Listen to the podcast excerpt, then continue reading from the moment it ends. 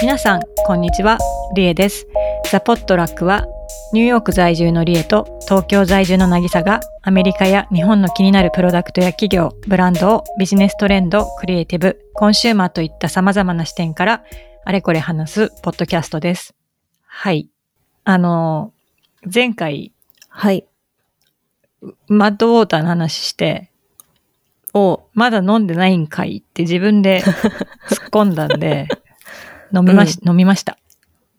どうでしたやっぱコーヒーに近づけようと頑張ってるわ。あ、そういう飲み物なんだ。うん。なるほどね。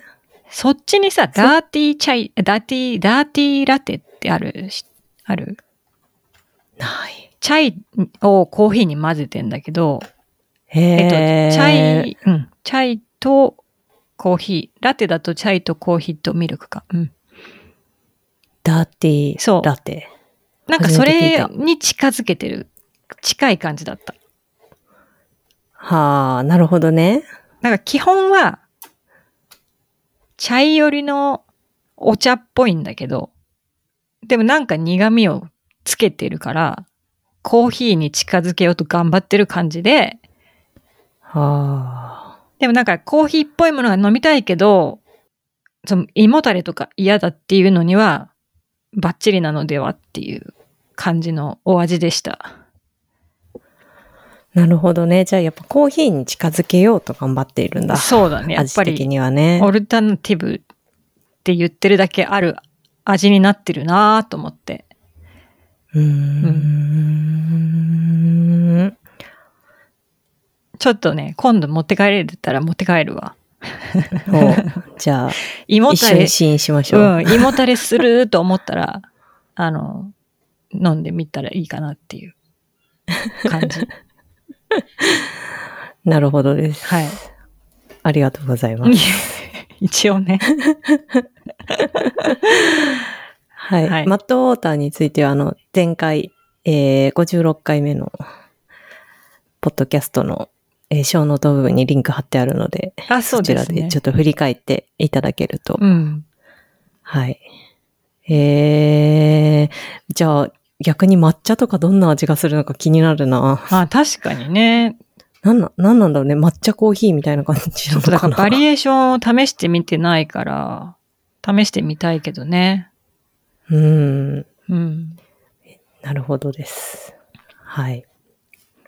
あの、まあちょっと前、実はまだ飲んでないのにもいろいろ理由があって、なんか、この間にちょっと、あの、ちょっと体調の問題があって、ハーブとか入ってるもの飲むと、なんか、こう、血が流れ、流れやすくなるから、あ あ。そうそう、。なんか、あの、流血しちゃうから、うんうん。それでちょっとなんか、あの、そういうちょっと治療とかする間、飲まないでくださいみたいなのがあって、まあそれでちょっとね、あ、なるほどね。うん。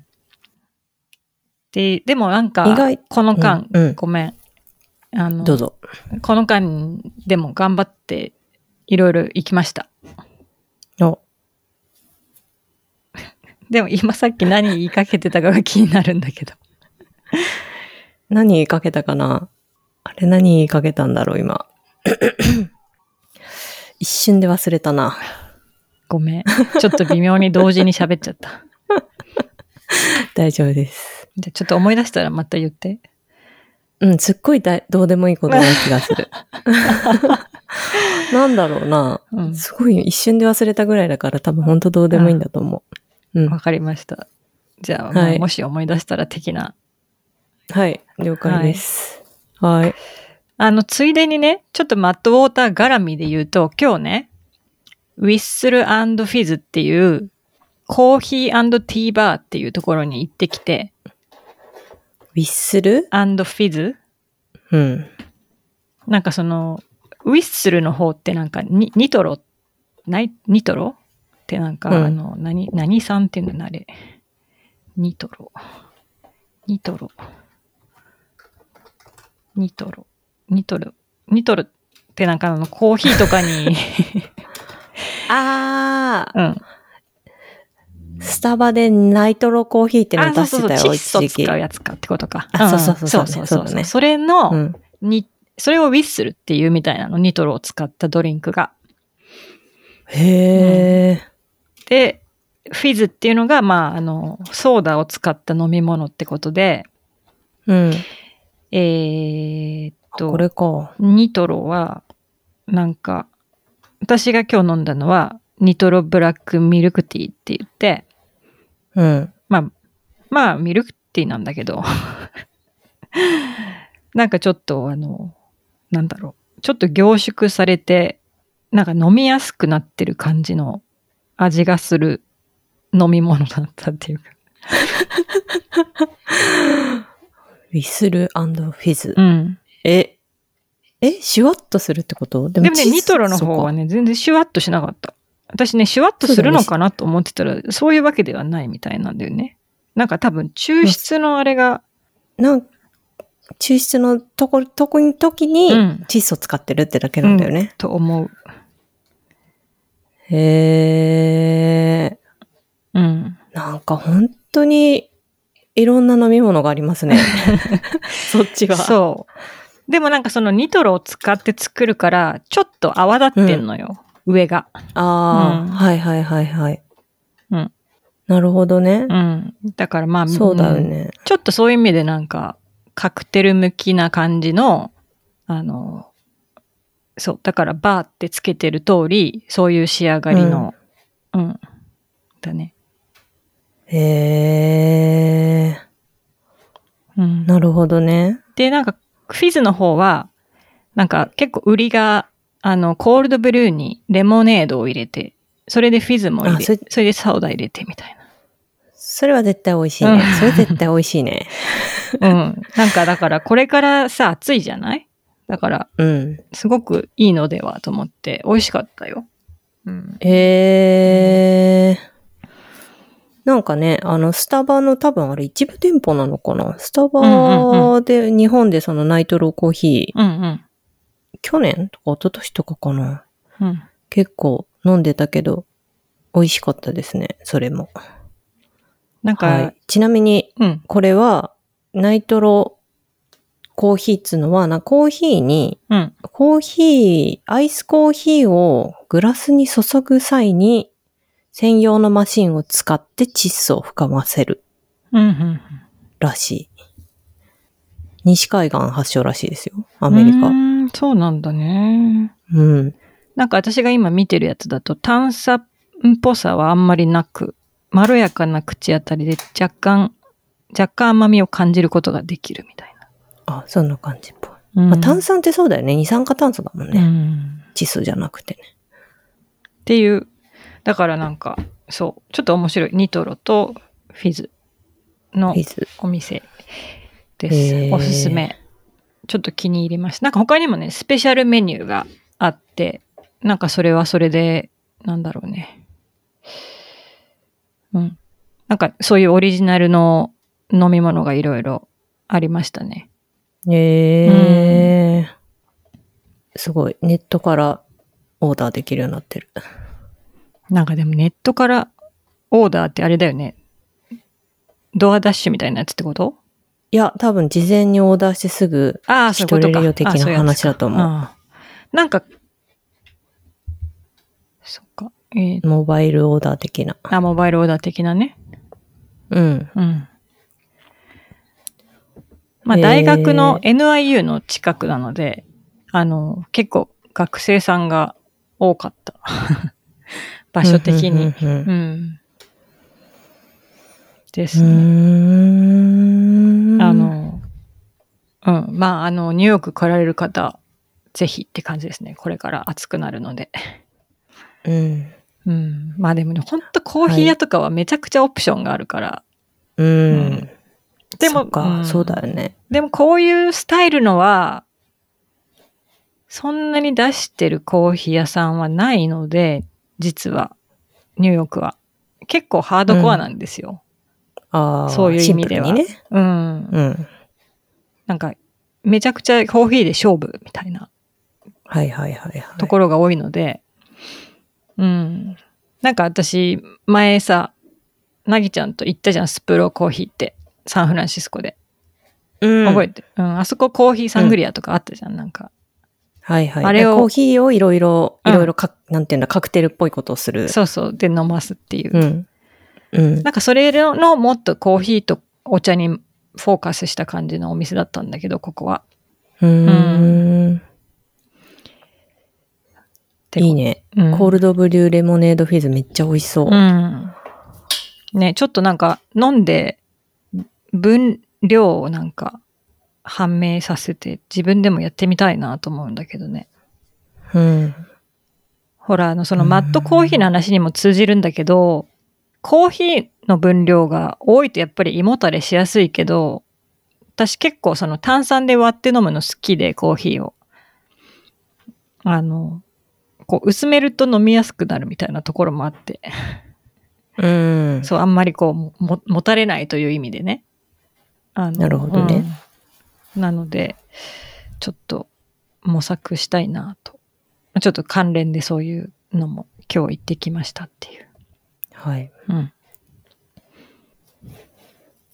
あと、まあ今日ちょっと話したいなと思ってたのは、えっと、いよいよ4月の28日にティファニーの旗艦店、ティファニーラランドマークが、えっと、4年ぶりにオープンして、あ、4年も閉めてたんだ。そうよね。まあ、閉め、厳密には完全に閉めてたわけではなく、うん。あ、まあコロナだったしね。うん、あの、一部では営業をしていたんですが、まあ、あとこ、今回増築もしてるから、その上の方とかもともとなかったし、うん。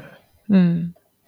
で、カフェとかもずっと閉まってて、えっ、と、そういうのも含めて全部、えーオープンで、まあ、今回だから10階建てに、あ、10階じゃない、10階 ?10 階建てだった気がするんだけど、ほんとだ。3回増築した。3回分増築したらしい。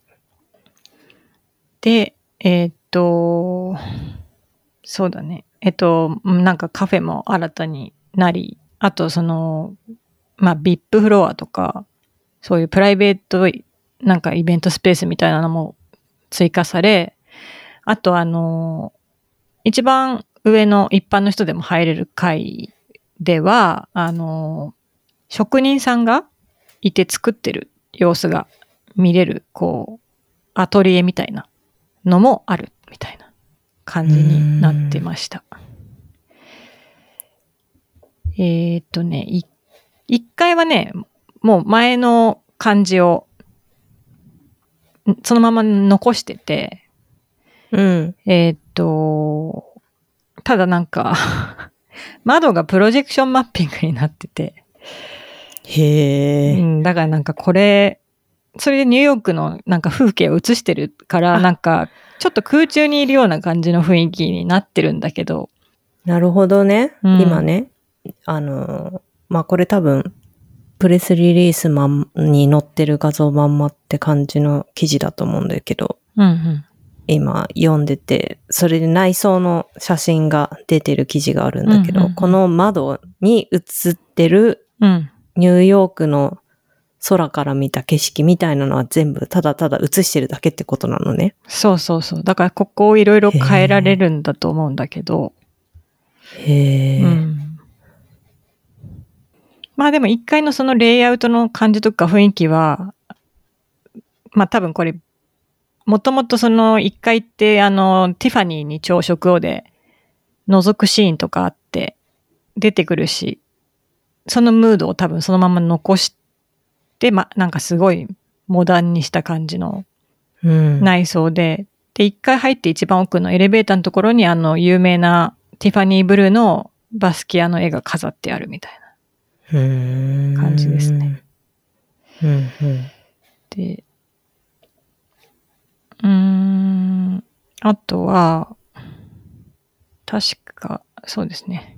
そう実際は8階まで行けんのか。なんか2階がなくて、1、3、4、5、6、7ってなってんのかなえでえ8までか天井高いからってことあ、そうそううそうそううん。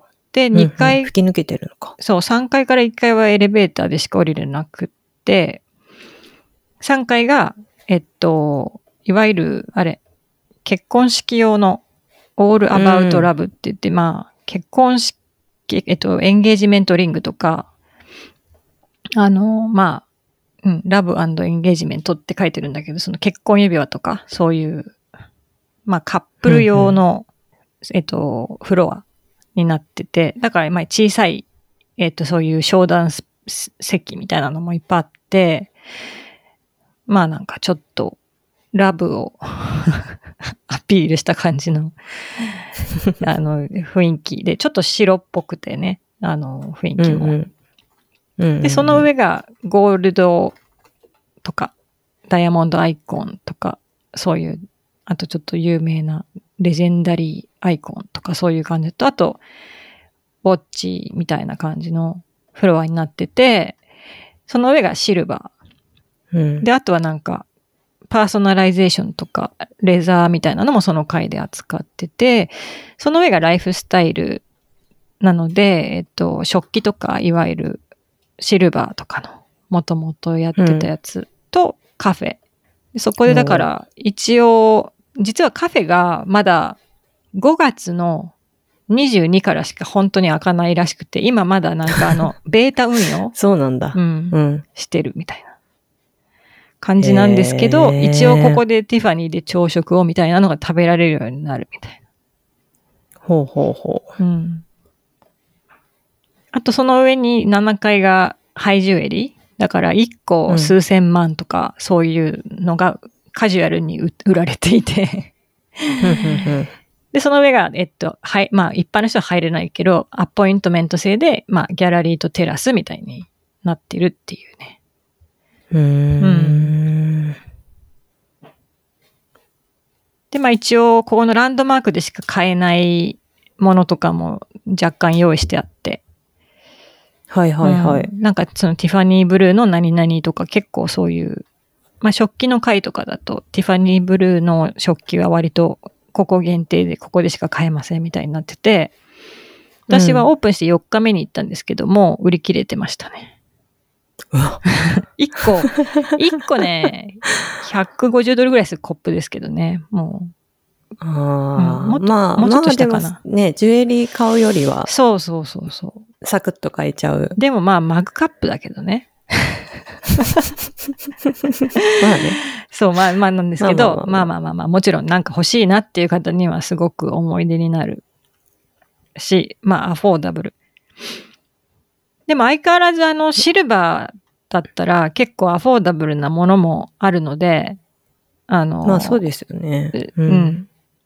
なんかこう本店で買いたいって人は、シルバーとか、うん、そう予算がそんなにないとかでも、全然。結構値段が、ピンキリなんで、本当に。そう、そうですよね。うん。数万円から数千万円まで。数千万うんまあもしかしたら、ちょっと か飾ってるだけだったらね、数億、数百億とかもあるから、なんかあの、レディー・ガガが身につけた奴隷だとか、うん。うん。あとなんか今、あの、オードリー・ヘップバーンがティファニーで朝食をの時に身につけたドレス、ジバンシーの。それも飾ってありました。ええうんなんかまあ、それはちょっとこうだから、期間、なんか夏ぐらいで次はパリの方に行くらしいんですけど。はいはいはいはい。で、あと、まあ、このお店のて特徴としては、あの、ティファニーブルーのアートがいっぱいいろんな場所に飾ってあるっていう。うーん感じだからなんか、なんだろう。そういうのだけ見に行っても OK みたいなムードになっていて、あの、私がいいなと思ったのは、まあそういうとこも含めてなんですけど、非常にフレンドリーな店だったっていうのが良かった。ああ、点なるほどね。はいはいはい私なんかすごい。いいっぱい試着させられ、 させられたって言っちゃいけ ないな。させてもらった。うん。ええなんかもうすごい気軽につけさせてくれて、別になんかこう、こう強引に押してくる感じもなく、いやなんかつけると気分が高揚するのを体験してもらうぐらいのレベルで、ああ、大事ですね、でも。そう。だからなんならその一番上のめちゃくちゃハイジュエルのとこに行っても、ちゃんとなんか接客してくれたりとかして、えーうんそこが私はなんかこうこういうなんかまあいわゆるラグジュアリーなブランドのお店であんまり体験したことない接客だったのでこれなんかあんまり変わらないでほしいなって思いました ね。 最初だけだったみたいだなね。そうそうそう嫌だなと。うんえーうんでもなんかあなんか昔、あねごめんごめん、なんか何いどうぞ、どうぞどうぞ。や、私昔行った時も割とフレンドリーだった気が、記憶がある。あ、そうなんうだ。ん。へえ、そっかそっか。あんまティファニー行ったこと、行ったことないかもな、日本でも。うん。まあ、ね、ジュエリーも、こう、なんだろう。そんな頻繁に買うものでもないし、割とこう、定番でシンプルなものが多いので、なんかちょっとこう、自分の好きなものをいろいろ選んで身につけたいタイプの人がわざわざティファニーを選ばないみたいなのは、ちょっと、ちょっとあるじゃないそうだね。あとなんかジュエリー、ジュエラーなんだったらなんかフランスのジュエラーがいいよね。 うんうんうん。なんかそういう考えを昔は持ってたりしましたね。うんうん。そう。なんか一応そのティファニーカットの説明とかも置いてあったりして。うん。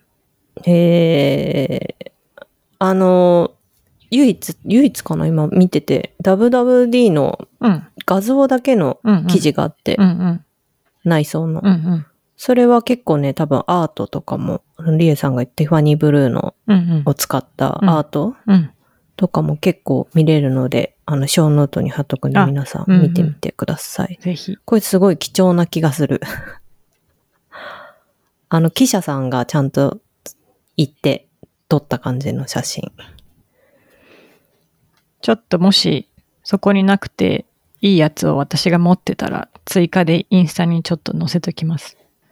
うん、ぜうひんぜひ。でもなんか一応フロアなのんかそのゴールドのフラワーがゴールドっぽくなってたり、結構そういう、なんだろう、合わせてはな、なってたね、その、記憶うんそのフロアのイメージと、なんか全部が同じっていうより、フラワーごとに結構雰囲気が違うっていう。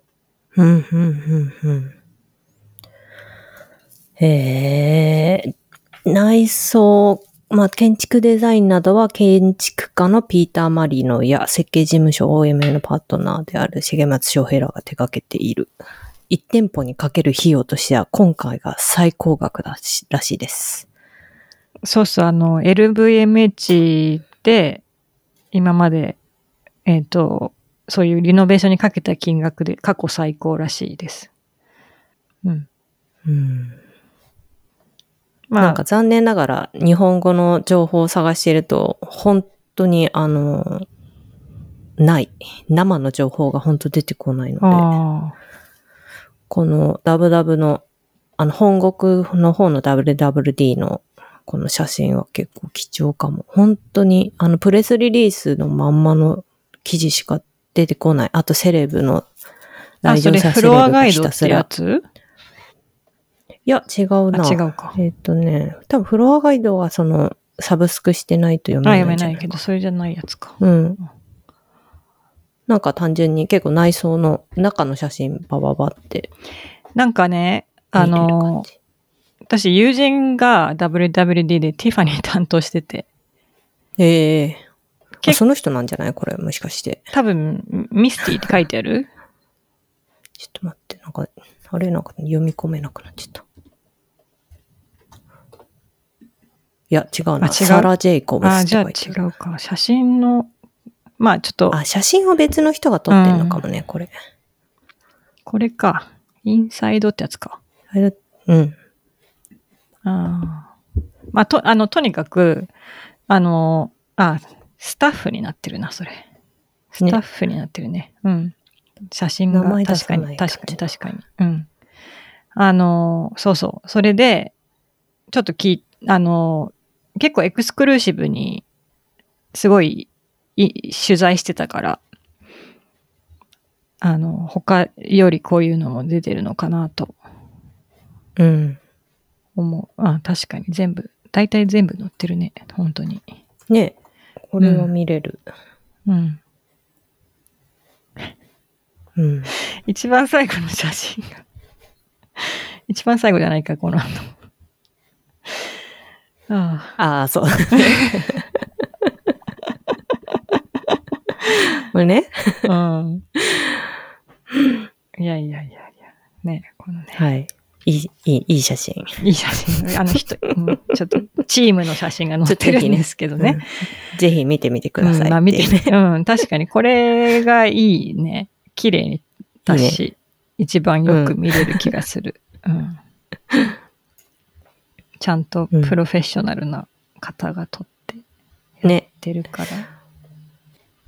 本当本当にセレブな記事しか出てこないね。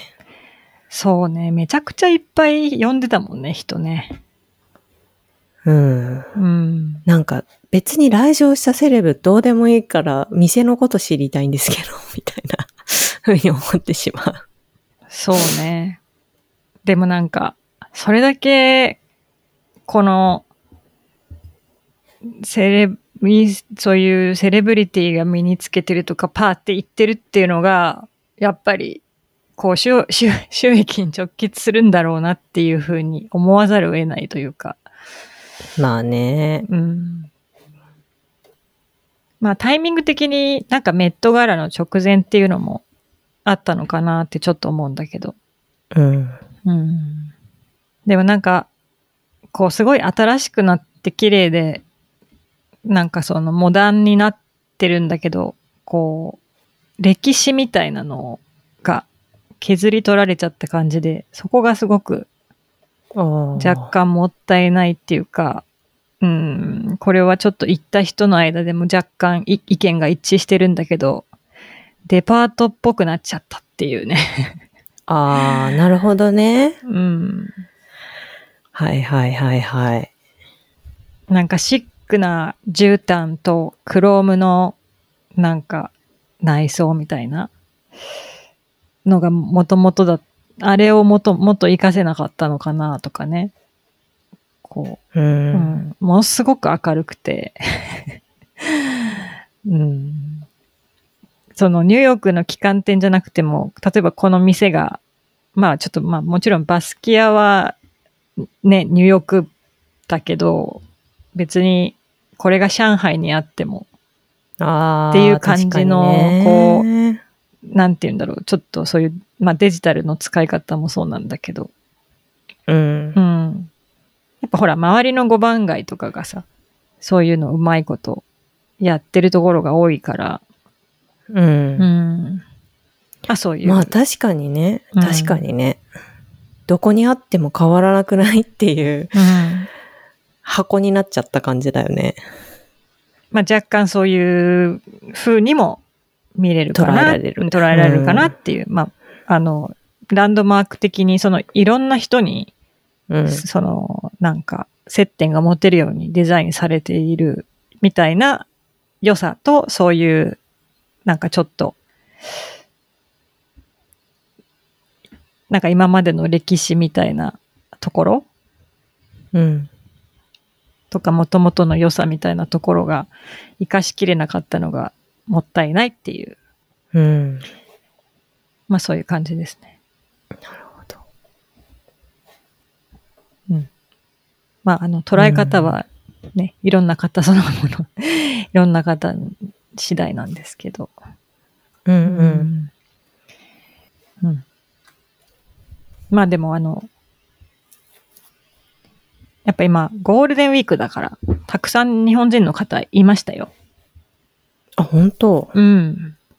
まあ、あとなんか日本人が好きな場所って、ちょっとあの、偏ってるのかななんか、ここに行くといるっていう場所がいくつかあって。そうなんうだ。その一つはまあ、ティファニーでしたけどね。うん。あの、いろいろ記事を小ノートに貼っといたんで、聞きながらちょっと絵を想像できない方ぜひ見てみると。うん。これ写真も大きいからパソコンで見てもらうといいかもしれない。うん。うん。それですかね。はいはいはい。うんちょっと、ニューヨーク、ニューヨークに行った際は、じゃあその、集まってくる日本人と して、見てこ、見に行こうかな。うん。いや、まあ別に私、あの、ニューヨークに住んでる日本人ですけど、また行こうと思ってますけど。うん。うん。でもなんか、なんか買ってみたいなという気持ちになる店舗だったので、おー。うんそういう意味では成功してるのでは。うん、うんうん。あと、私実は結構ティファニーのあの今、昔の花瓶とかお皿とか微妙に集めてて、うんうん。あの、今回もこう結構出てるやつ、素敵なのがいくつかあって、まあちょっとその、なんで古いの買ってるっていうと安いからなんですけど。まあ定価だとね、ちょっとかなり高いので。うんうんうん結構その、昔からやってるその、ね、日本でも結構引き出物に人気あると思うんですけどね。あの、お皿とか、その辺も見ていただきたいなと思いますね。あの、今回なんか、あの、インテリアデザイナーとコラボした、なんか、新しいラインとかも追加されてるので、ええうんですね。はい。はい。そんな感じですかね。あの、あと、一応前回話したとこのつながりで、あの、セエ、セエリー・ミグレー店もう行き行きました。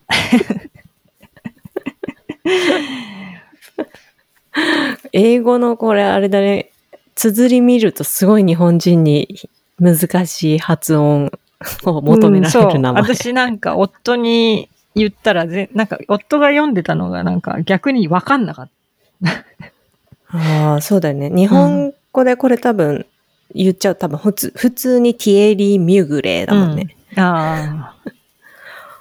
カタカナ表記するそと。う、英語で、また多分なんかあの、ヨーロッパの人が読むとまたちょっと違うと思うんだけど、あの、うん。うん、アメリカ人が読むと本当えミグレなんてーっ言ってた感じでもないんだよ。そうそうそうそう。なんかそそ全うだ部よね間なのよ。間。間を取って、ん間を取ってみたいな発音で非常に真似しにくいんだ けど。うん。。ね。うん。使われてる文字を見てるだけでも、あの発音無理そうって。 そうそうそうそう。今言いながらももねう難しみしかなかったんだけどね。はい。そんな、そんなティエリー・ミュグレーの。そうです ね。あそうすごい安心感があるね。はい。はい、もうい行き展ま示した。が。ね。うんうんうん。うん。ブルックリンミュージアムで。なんか、同じ場所で、数年前、1年前か。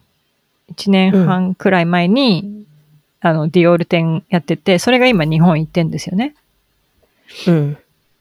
なので、これの後また日本に行くのかもしれない。けどああ、来るかな、うん。来るかな行ってたら、ちょっとぜひ見てほしいですけどね、やっぱり。なんかこの彼の作品ってあの作品、うん。あの、まあ舞台衣装が多いじゃないですか。うん。だからうんやっぱり実物を見る機会がほとんどないので、確かにね。うん。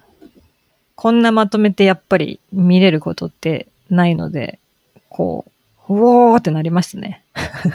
へえ、そうだよね。うミュグレーテンってあんまり確かにこれまでも聞いたことない気がする。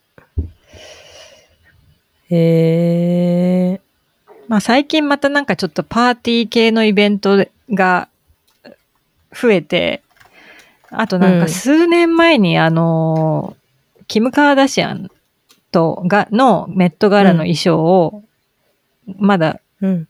まだご存命のうちに、あの、ミュグレーさんとやってるんですよね。うんうん。あの、クロワッサンから水が滴ってるみたいなデザインのって言わ言われてるやつなんです。でもすごい素敵なんですけど、なんかあのあたりからこう、すごい一般にも、なんか、こう、あれで、に、人気が増してきてるっていうか、関心が増してきてる感じ、再燃してる感じで、うん。今回コーチェラのなんか、あの、ブラックピンクの衣装とかもやってたみたいなんですけど、はいはいはいはい。うん。まあ。 まあ個人的にはその衣装、なんか、そこまで、あの、好みではなかったんですが、あの、うんまあそういう感じで結構こう、ね、なんだろう、こう常に話題に上がるブランドみたいな感じともちょっと違うから、うん。うん。でもやっぱりあの、なんか、し時代ごとに、結構テーマがいろいろあって、あの、そのテーマごとに、なんていうんですか、そのコレクションを一堂に見れるっていうのが、あの、まあ、見たことあるっていうやつ以外にも、ものすごい膨大な量あったので、うん。あとなんか、す、なんかこう、3D の音響と、なんかこう、ちょっと、舞台装置の、なんていうあれだったかな。なんかそのシシシステムを入れて、なんかちょっとこう、服を見るだけなんだけど、舞台を見てるみたいな 感じの演出をしてるエリアもあったりして、なんかすごく、へえ。うん。なんかオペラと、彼自身あれなんですよね。もともとバレエの衣装とかのデザインをやってた方でもあるんですよね。うんうあんのうん。なんかそういう、なんかこう、一辺を、こう、なんかイマーシブに体験できる展示みたいなのもあり、うんうんうん。うん。近年の、なんか有名な衣装もあり、なんか過去のその、有名なアイカアーカイブ以外にも、その中にこう、彼のなんか、洋服、なんかこう、なんていうんですか、新しい洋服の解釈へ挑戦していく、なんか時代ごとの、こう、展示っていうのがちょっと面白くて、例えばなんか、フューチャリスティックロボ、フューチャフューチャリスティックロボットコククチュールみたいな、 うん。あの、そういう時代とかのもまとめて、それっぽい、こう、部屋に展示してあったりとかして、なんかこう、なんて言うんですか。リアルなんだけど、ちょっとこう、メタバース感あるっていうか、はいはいはいはい。うん。なんかこう、ね、こう、結構日本のこう仮面ライダーとか、変身系のなんかいろいろあるじゃないですか。ああいうのに近いものみたいなのも結構あって。確かに確かに。うん。いや、すごいなんか面白かったですね。ええ。うん、でももう終わっちゃったんだね。ああ、そうだね。うん。 5月7日までみたい。あうの、ん。 5月5日から今度メメットのあのカール・ラガーフェルドが始まるからそれまでにって感じだったのかな確かに。なるほどうねん。入れ、入れ替わりと入いれう替かわり で。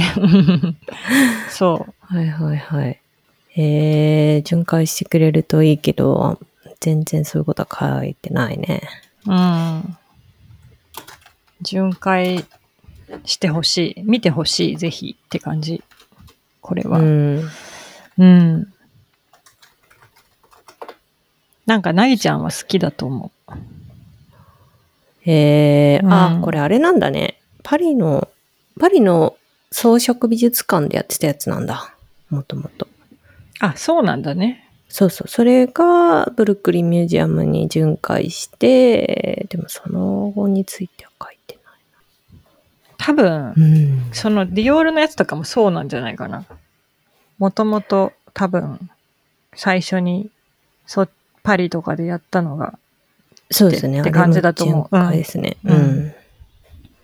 なんかその巡回があの、ね、こう、定番化したらいいね。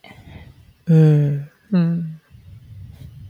なんだろう、やっぱり、まあ比較するものでもないけど、こう、やっぱディオールとか見ると全部ドレスだから、そうだね。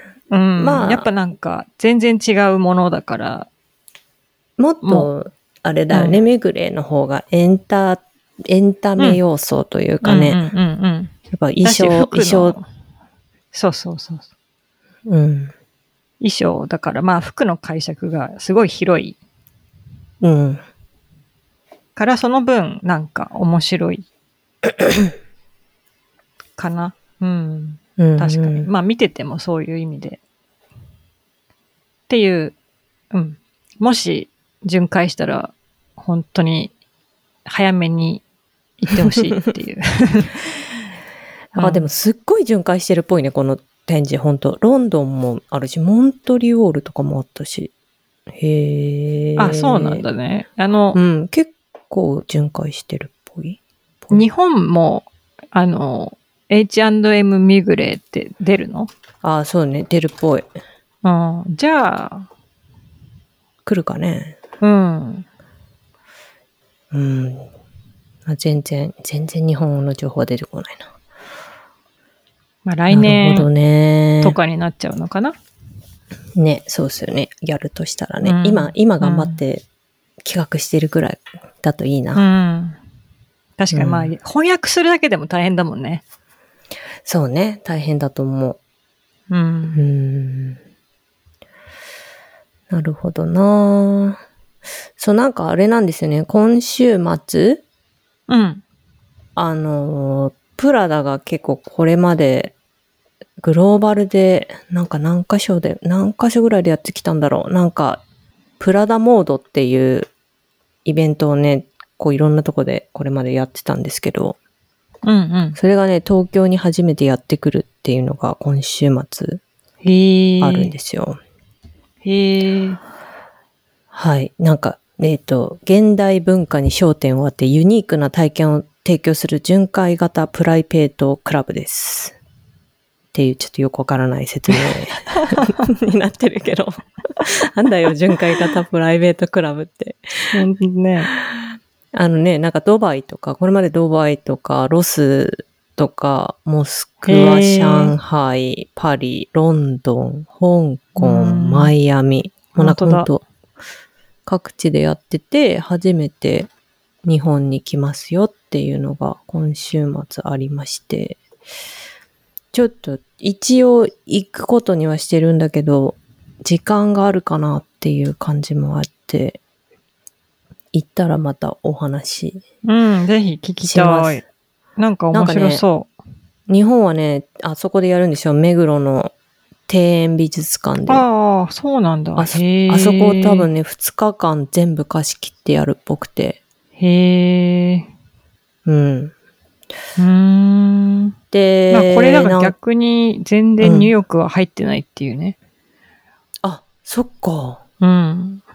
なんかあれあなんの、じゃなマいイアミ最後とロスだからなんかそういうちょっとリゾートのとこでしかやってないね。へえ、うん。確かに。そうそう。なんか、なんかね、でもね、いくら説明を読んでもなんかちょっとよくわか んない。持続可能性文化遺産ブラ プラダモードっていう時点でもうよくわからないねちょ。っとよくわかんないもんね。まあ確かに日本語読んでも。世界の様々な場所で大規模なグローバルカルチャーイベントを次々と開催するっていうのが一番わかりやすい説明かも。で、なんか日本はね、なんか結構こう、なんていうの、美術館レクチャーみたいなのをやってたりとか、ワークショップやってたりとうか、んなんか、まあ、この今回の多分イベントのラランドスケープアーキテクチャーに語る、ついて語る対談があったりとか、うんもうなんかちょっと日本文化とかになんか関して、杉本博士が語るイベントがあったりとか、建築について語るとか、うん。あとは音楽。音楽イベントはなんか常にどこかしらで誰かがなんか DJ やってるみたいなうん。感じっぽいんだけど、なんか結構人選が、うん。なんて言うんだろう、今っぽくないっていうか、ああ。ちょっと意外、意外とね、なんかすごいほら、現代文化に焦点を当てって言ってるからさ、なんかもうちょっと若者っぽい感じなのかなと思ったら、結構、なんていうの、私世代よりもっと上ぐらいの人と大御所系ばっか多いなうー。っていうん印象で、なんかい意外だなって、あ、この2023年にこういう感じなんだなっていうのがなかなか意外な感じでした。ここれどっかで見れるのかな出る人とか、プログラムとか。まあ多分、あの、来週とかには記事がいろいろ出てくんじゃなないかなと思うので、いうん。あ、なるほど、こういう人選ねって。なるほど。うん。まあでも なんかこの説明ししししてるようでしてないみたいなのも狙いってことはないかな。どうなんだろう。 どうなんだろうね。え、あれなんななんかねのだ気になる気になるみたいな。うーん。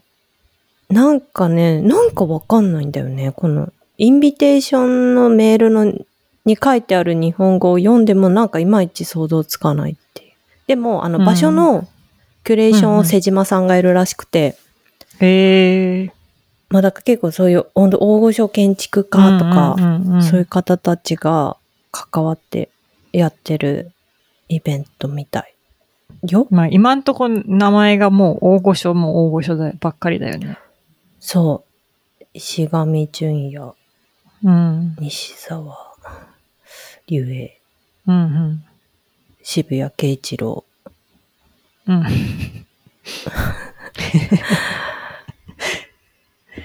あなるの、ほど音楽は結構渋谷さんがフィーチャーされてる。なるほど。はい。まあそんな感じでね。うんちょっと、一応、土に、土、金土でやってるみたいなんだけど、終日。うんうん、ほんと10時から9時までやってる、へー午前。で、終日なんかお食事とか、美術館ツアーとか、へーアートインスタレーションとかやってて、夜。はカクテルタイムみたいなへえ。感じらしくて、そう、ちょっと土曜日に行ければいいなと思ってるけどって感じかな。うん。えーぜひレポしてください。はい。ちょっと、うん行け、行けるように頑張ります。うんプラダモード東京。うーん。いや、面白いね。いろいろあるね。ね、あともう本当やっぱイベントが増えてる。うん。ほんとイベントが増えてて、大変、大変だね。ね、いっぱい呼ばれて忙しいのなんて言うんだろう。もうなんか全部には行ききれないけど、なんか結局ほら、まあこういうイベントごとはうん。いいんだけど、プラスさ、結構オンラインで住んでた発表会とかそういうのも全部割かしインパーソンになってきてるからさ、ああ。今までだったら、あ、1時からよし、この時こうイヤホン耳に入れときゃいいやって感じだったけど、なんかその1時間をどっかに行くっていうので、その移動含めて高速2時間、2.5時間みたいになってくるじゃないあ行くってなると。あ。なんかそれが確か結構にね。そう、結構重なってくるともう本当に、うわ、この日もう終日マジで動けないというか作業できないとかいう、実作業にかける時間みたいなのが物理、物理的にというか、なんか本当減って、減ってきてる、へ減らさざるを得ないなっていうのをコロナ禍に比べて感じていうるん昨今ですね。まあやっぱね、インパーソンでやるから伝わってくる部分とかね、うん面白い部分とか、あと久々に人に会えるとかも、もちろんいいことはいっぱいあるんだけれど、単純にほんと時間取られるなっていううん。のはあるね。いや、わかるわ。なんか、ね。一日ってこんなにアポ入れれなかったっけって感じる、最近。そうそうそう。ほんとそうなの。ね。なんか、そういうイベント、イベントとか発表会とか、な展示会とかうをん一日ね、入れとくと結構、なんだろう、あ、3つしか行けない。うん。そっか、3つでいっぱいいっぱいか、こん中、そして気づいたら夜か、みたいな。うん。いや、3つ行ったらもう結構いっぱいいっぱいじゃないそう。で、結構夜もぐったーって感じだし、うんぐったりしちゃうっていうか。そうなの。うんなんかもう、あと体力がうん。体力を戻さねばっていう感じだね。だから、うん。なんだかんだで体力が落ちているのをうん。実感する今日この頃です。うん。ね。はい。だ今日もちょっとこの後一個行かなきゃいけなくて。ああ。まあじゃあ、キリがいいので、このあたりで、ですかね。まあ、はい次までに私は、そのカール・ラガーフェルド店にあ、行く、いい行くなぁかな。うんうん。なんか今ね、ちょっとなん具体的に何度とかまで覚えてないんだけど、珍しくうちの夫がニューヨーク行きたいっていうような、なんつうの、要因になるなんか面白い、多分デジタル系の展示やってるっぽくて。へえ、おいでよ。ちょっとなん、なんて言ってたか忘れちゃったんだけど、なんか私も、あ、それ面白そうだねって言ってて、行こううん、うん。 かねって言って調べてたんだけどやっぱさ、サーチャージ高すぎでしょと思って。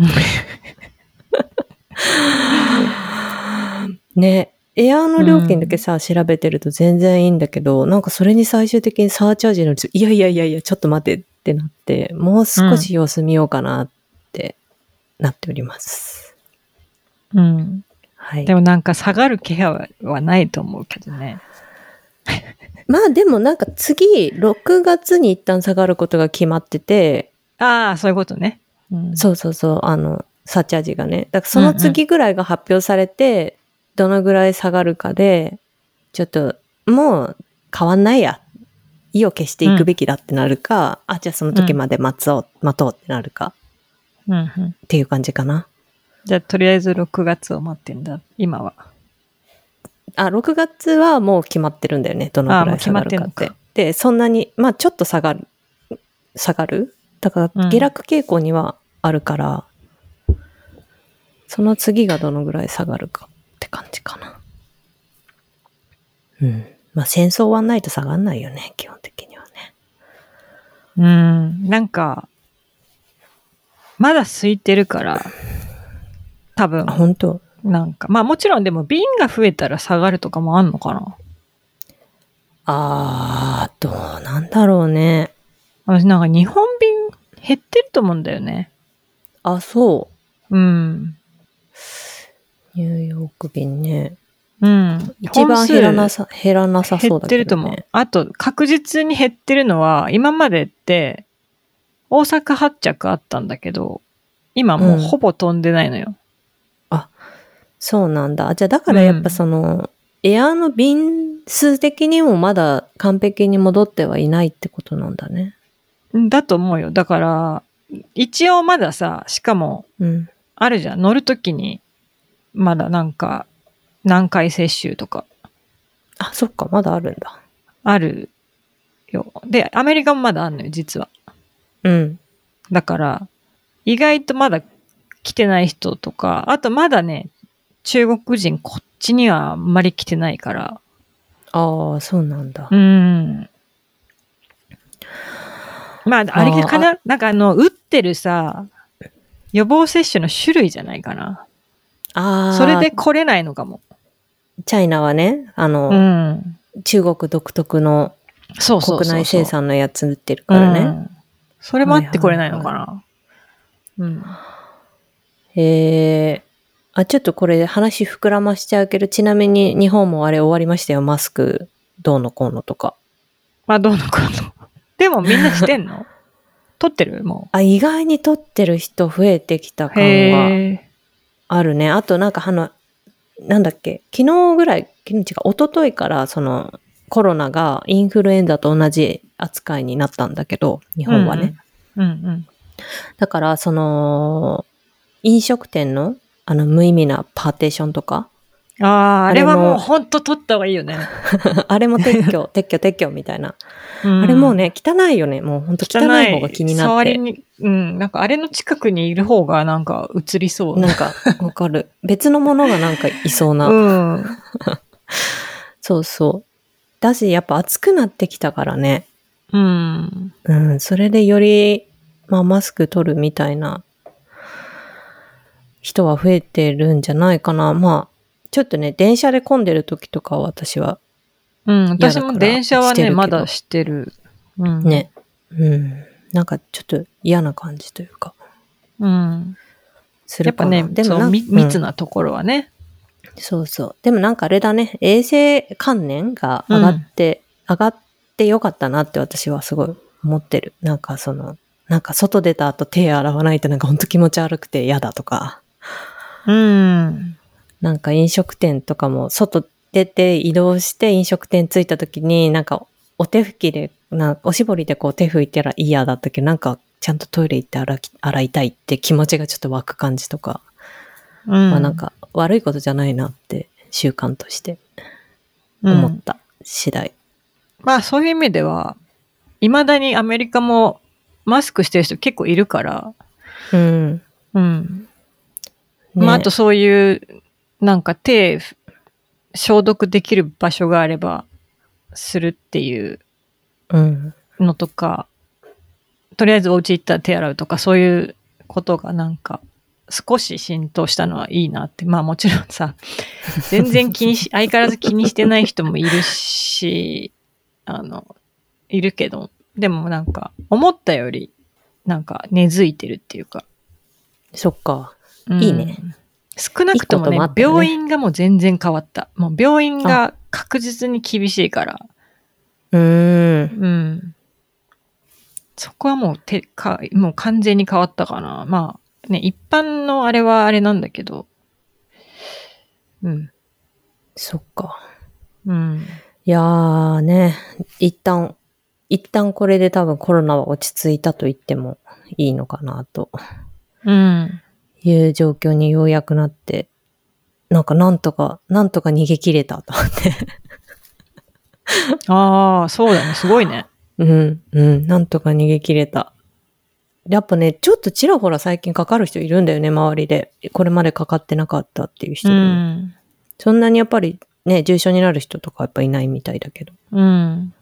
なんとか逃げ切っているはず。はず。はず うん。はい。そんな感じで。うんはい。じゃあ、はいまあ次、なんかね、また予告を回収していく感じになりそう で、なんか、はいい、いね。ちょっとこそうう分でかすねってるとさ。うん。うん。じゃあ今日の、えーっと、ザ・ポットラックはこの辺で。はい。えー感想などは、ハッシュタグ、ザ・ポトラックをつけて、ツイッターでつぶやいていただけると嬉しいです。また、ご質問、リクエストなど、匿名メッセージサービス、マシュマロで募集中です。エピソードの小ノート部分にリンクがありますので、どしどしお寄せください。なお、ザ・ポットラックの最新情報は、ツイッターまたはインスタグラム、ザ・ポットラック US でチェックしてください。はい。では、ザ・ポットラックのリエと、なぎさがお届けしました。次回もお楽しみに。お楽しみに。